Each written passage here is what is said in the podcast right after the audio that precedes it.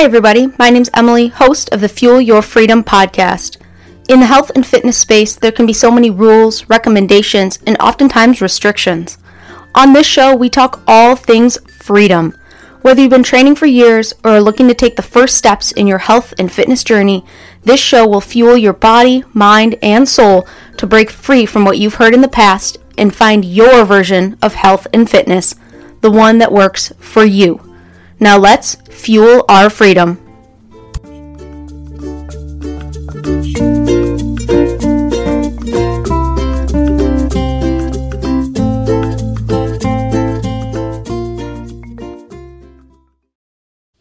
Welcome back, everybody, to the Fuel Your Freedom podcast. As always, my name is Emily, and I am your host for this week's episode number 31. So, this week we have a bit of a throwback, if you will. Um, I posted this on my blog in April of 2020 uh, for the first time, and I really wanted to revisit this blog specifically because I don't think I've talked about this on the podcast before. Actually, I know I haven't.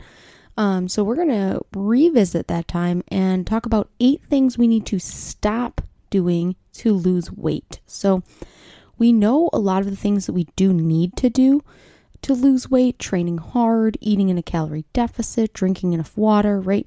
All this information is there and we know it even if it's difficult to follow, right? So we try when we try to go into lose weight to add all of these things to our plate, right? We need to make sure we're adding this and doing that. And we don't often think about some things that we can take off of our plates uh, to actually make our journey a little bit easier. So, these eight things should help you to start losing weight if you haven't, or continue uh, to take it to that next level if you're willing to give them up. So, number one, we have we need to stop sweating the small stuff. Now, this one is all encompassing. We need to stop worrying about the micro and ignoring the macro, right? Sometimes it feels good to dive into those upper level hard things such as meal timing, the best foods to eat, sweet potatoes versus regular potatoes. I could honestly go on and on. And when we're looking at it in the context of weight loss, fat loss specifically, they don't really matter that much, right? Now, we can argue in the context if we're looking at overall health or if we're looking to improve other health metrics, then a timing of a meal, right? Again could aid in fat loss or you know for example there's been studies on fasting in terms of overall longevity. But when we're turning to fat loss specifically some of these higher level strategies don't actually matter and they actually take us further away from our goal than they do bringing it towards our goal. So for example sure there's a benefit to carbohydrate pre and post training but if training fasted in the morning is the only way that you're going to be able to train, I would say let's train, right? These little details are just getting in the way. And like I said, it's exciting to tell your friends you're trying a new diet or testing extravagant recipes, and even if you're being restrictive, when you share this news with other people, you likely get compliments and questions, right? And that does feel good. But at the same time, worrying about this micro, we kind of forget about those macro, right? Maybe we're missing the calorie deficit part, maybe our water intake isn't great, our sleeping well perhaps isn't there, we need to decrease stress, right? It's truly that simple, but unfortunately, these variables just aren't easy. And on that note, here's our second one we need to stop stressing. Of course, there will be always stress in life, it's honestly inevitable. But monitoring our stress is critical because when our bodies are stressed, the last thing they want to do is lose weight, right? In ancestral times, there's a famine. Our bodies don't know when we're getting food or be able to kill an animal for food, right? The body would hold on to weight, specifically fat stores, as a survival mechanism. Now, in today's world, there's food on every corner, but stress is still stress, and one of the body's go to responses is to hold on to body fat during stressful times. And like I said, unfortunately, some stress is unavoidable, but some stress we can control. The most obvious and ironic example stressing about losing weight. Yes. So picture this you're so worried what the scale is going to say that it's actually stopping you from losing weight altogether, right? Think about it. When we go on vacation, we eat all the foods we don't normally have. Perhaps we indulge a little bit extra. We still move, but maybe we don't train. And you come back weighing the same and possibly even less. How is that even possible? You think to yourself, right? You ate all these quote unquote bad foods, didn't train, and I still lost weight. Sure, you were likely in a calorie deficit because you were eating less, even if it wasn't the typical foods, but your stress level was likely way down. And it's the same reason people find they lose weight when they just stop trying to lose weight, right? Often, if we just stop trying, we listen to our bodies and what it's telling us, sometimes we don't even think about it. But exercise, sorry, I think there's a there's a siren. So, brief interruption. Sorry if you can hear that. Um but as always, one take shot. So we're back into it. Um like I said was saying, stress is deterring us from losing weight, or can be really. And when we think of it in the context of exercise, exercise is stress on the body as well, right? It's not just about, you know, exercising for the sake of health in the gym. That's a stressor to our body. So allowing the body to recovering from those training sessions uh, and reducing some of that inflammation, which could lead to false numbers going up on the scale. Now, obviously, you're not going to gain fat, uh, likely from that training session, but you might see the scale increase post training session simply due to inflammation. And that brings me right into the next one. Stop obsessing over the scale, right? This goes right along hand in hand with stress. We need to let go of our attachment to the number on the scale. Here I have a scenario for you. You wake up tomorrow, roll out of bed, use the bathroom, step on the scale. Whoa, overnight you dropped all 20 pounds and you've hit your goal weight. Absolutely shocked, you step off and rush to the full length mirror. Flipping on the light, you step in front and you see that you look the exact same as when you went to bed. You rush back to the scale, making sure you're not seeing things. Nope, you're still that goal weight. Back to the mirror and you look the same as yesterday. Now, let me pose a question. How are you feeling about this? Are you happy, upset? Do you feel accomplished, shocked? Are you overjoyed with your progress or wishing you picked a lower weight to shoot for? Herein lies the problem with the goal weight. The number on a traditional scale means literally nothing, right? It's simply a relationship with gravity. The scale doesn't tell us what's going on behind the scenes. How is your overall health? What is your body fat percentage? there have been times that people have guessed my weight to be probably 140 to 1, you know, 45 pounds. And typically right now I'm sitting just around 165.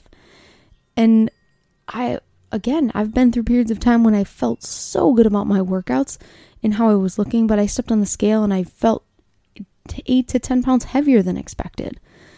I for this reason I don't often weigh myself or if I do weigh myself, I try not to let it affect me as much. I focus on other numbers such as how clothes are fitting, how my workouts are feeling, what my body fat percentage is, etc.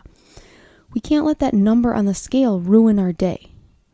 Instead of measuring by progress only by that number, measure it by other metrics body fat percentage, circumference, how our clothes are fitting, weight lifted in the gym, how we're feeling, energy levels, sleep quality. I could go on and on. But there's so much more to fitness and life than a number on the bathroom scale. This brings me to our next one stop drinking caffeine all day long. The morning cup of coffee, the latte from mocha in the drive through on the way to the office, the late morning refill in the break room, the afternoon energy drink, and maybe a diet soda toward the end of the workday. It's not hard for all that caffeine to add up, and before we know it, we're well over 4 to 500 milligrams a day. It's it's just too much. Coffee is delicious, but watch your caffeine intake. While caffeine can have an effect on thermogenesis, or the body's mechanism of producing heat and energy from the calories of food, it's not shown to have a significant effect on weight loss itself. However, there is some evidence to support a negative correlation between excessive caffeine intake and weight loss. Caffeine raises that stress hormone cortisol. Remember that whole stressing about the food shortage, life or death situation? Same here with that increased cortisol. You can check out the article linked in the blog post for this episode if you want to learn more. Caffeine is also an appetite suppressant, meaning you don't feel hungry. However, once the caffeine wears off, you may experience hypoglycemia or low blood sugar.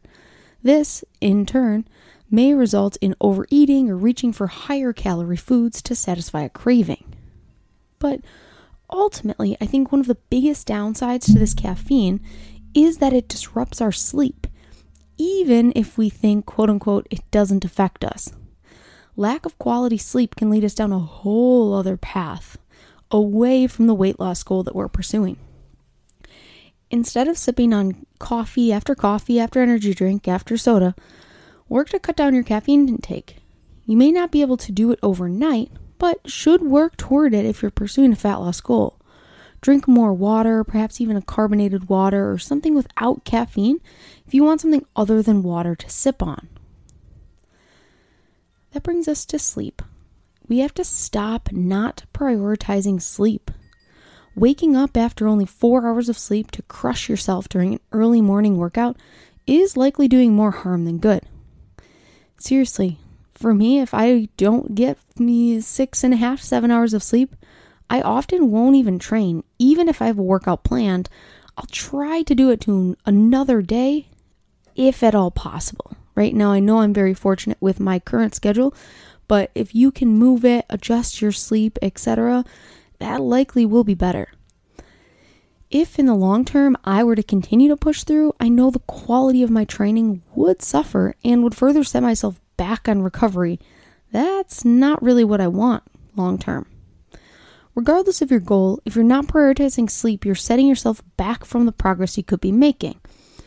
We not only need to ensure we're getting enough sleep, but that quality sleep as well. It's that ultimate recharge, it's that reset button we press in order to achieve the recovery from whatever we did the day before, right? We aren't necessarily getting better from the training itself, we're getting better from the recovering from the training right? So we have to stop not prioritizing sleep. Please, I like if you take one from this episode, this might be the top one. Pivoting just a bit, our next one is stop filling your foods with filling your day, excuse me, with low calorie frankenfoods. What do you think of this bread that's 45 calories a slice? Fat free cheese is my new go to. The new sugar free creamers in your coffee? One of the first steps we might be tempted to take when we want to lose weight is to slop, swap in all the low calorie, sugar free, fat free swaps of all of our favorite foods. It cuts calories, and ultimately, we all know how important a calorie deficit is for weight loss. I would say it's probably the most important part of it. But these low calorie swaps aren't necessarily looking out for our overall health, right? For bread to be 45 calories a slice, it's often filled with fillers, preservatives, and any number of ingredients. If you were to make bread at home, really it's just warm water, yeast, sugar, honey, and flour. But when things are processed for that extended shelf life and to reduce calories, we get all kinds of crazy ingredients. So while it's tempting to add in these things, and many of them aren't necessarily bad in moderation, we should look to consume some, most of our calories from those whole nutrient dense foods. Now, of course, using things like zero calorie sauces and dressings can be a good swap in. We just want to make sure that we still have those whole nutrient dense foods in there as well. It's not becoming a whole palette of low calorie this, zero fat that, and filling our diet with filler foods instead of good quality fruits, vegetables, complex carbohydrate sources, and protein sources as well. Brings us to our next one. We have to stop using supplements to try and solve the problem. as humans, we want things and we want them right now. We live in a world of instant gratification where we can have nearly anything we want delivered to us in hours via Postmates, Uber Eats, Amazon, etc. However, fat loss is not and will never be, will be one of these things, but that doesn't stop us from trying. Now, the supplement industry is huge, right? And if you were to ask me a month ago, I would be quite skeptical. We've since found a supplement company that we're partnering with at Unity that produces high, high quality supplements. Um, and honestly, my my view has been changed a little bit, I will admit. But I will say that regardless of the supplement and the quality of the supplement that you're taking, we still have to work. We still have to train hard. We still have to be in a calorie deficit. We still have to sleep well, prioritize the sleep, all the things that I've mentioned up to this point. That supplement is simply the cherry on top, right?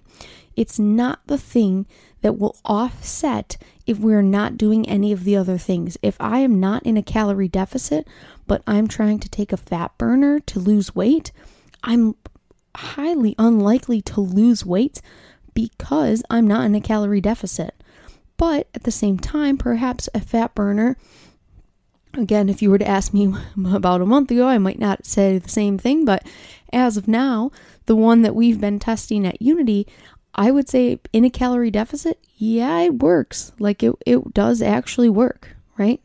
So when you're looking at supplements, always look at them to fill the gaps, to take you to that next level, not to solely take the place of some of these other habits and behaviors that might help just a, so much more than a supplement, right? So Yes, there are some that we recommend and you should be taking, right? Multivitamin, fish oil, vitamin D, creatine, protein powder.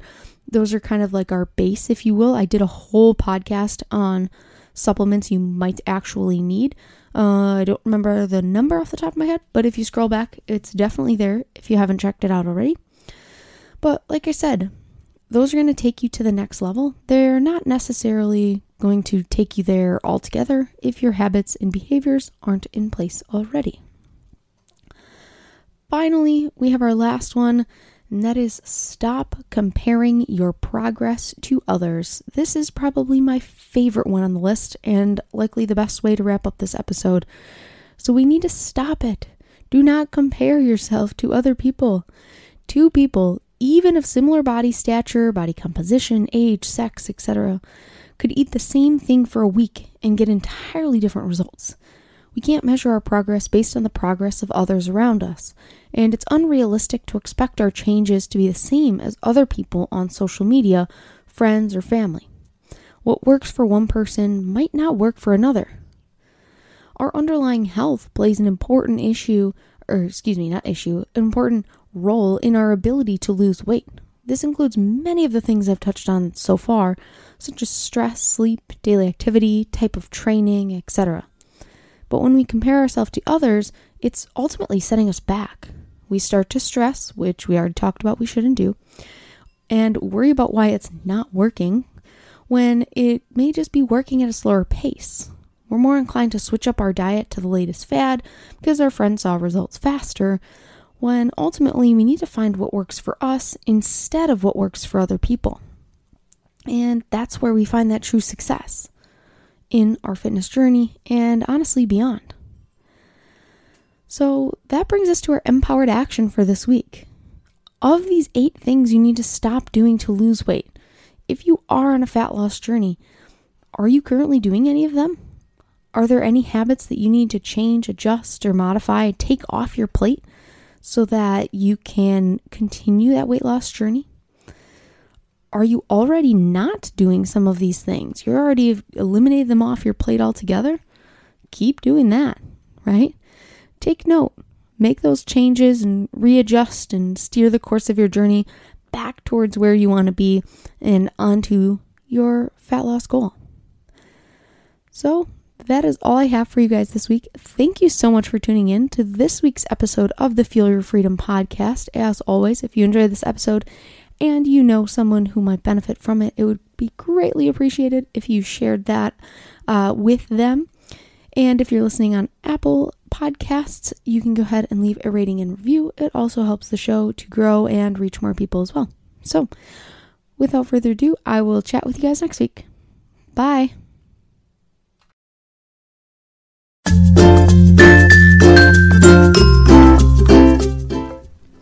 Thanks so much for listening to this episode of Fuel Your Freedom. Remember, this show is all about action. Now it's time to take what you've learned and implement it into your health and fitness journey, or even just your life. If you enjoyed this episode, please leave a rating and review on iTunes, Spotify, YouTube, or wherever you listen to podcasts. If you want more, don't forget to follow me on all my social media platforms at Coach Emily Meyer and the podcast on Instagram at Fuel Your Freedom Podcast. Thanks for listening, and I'll chat with you next time.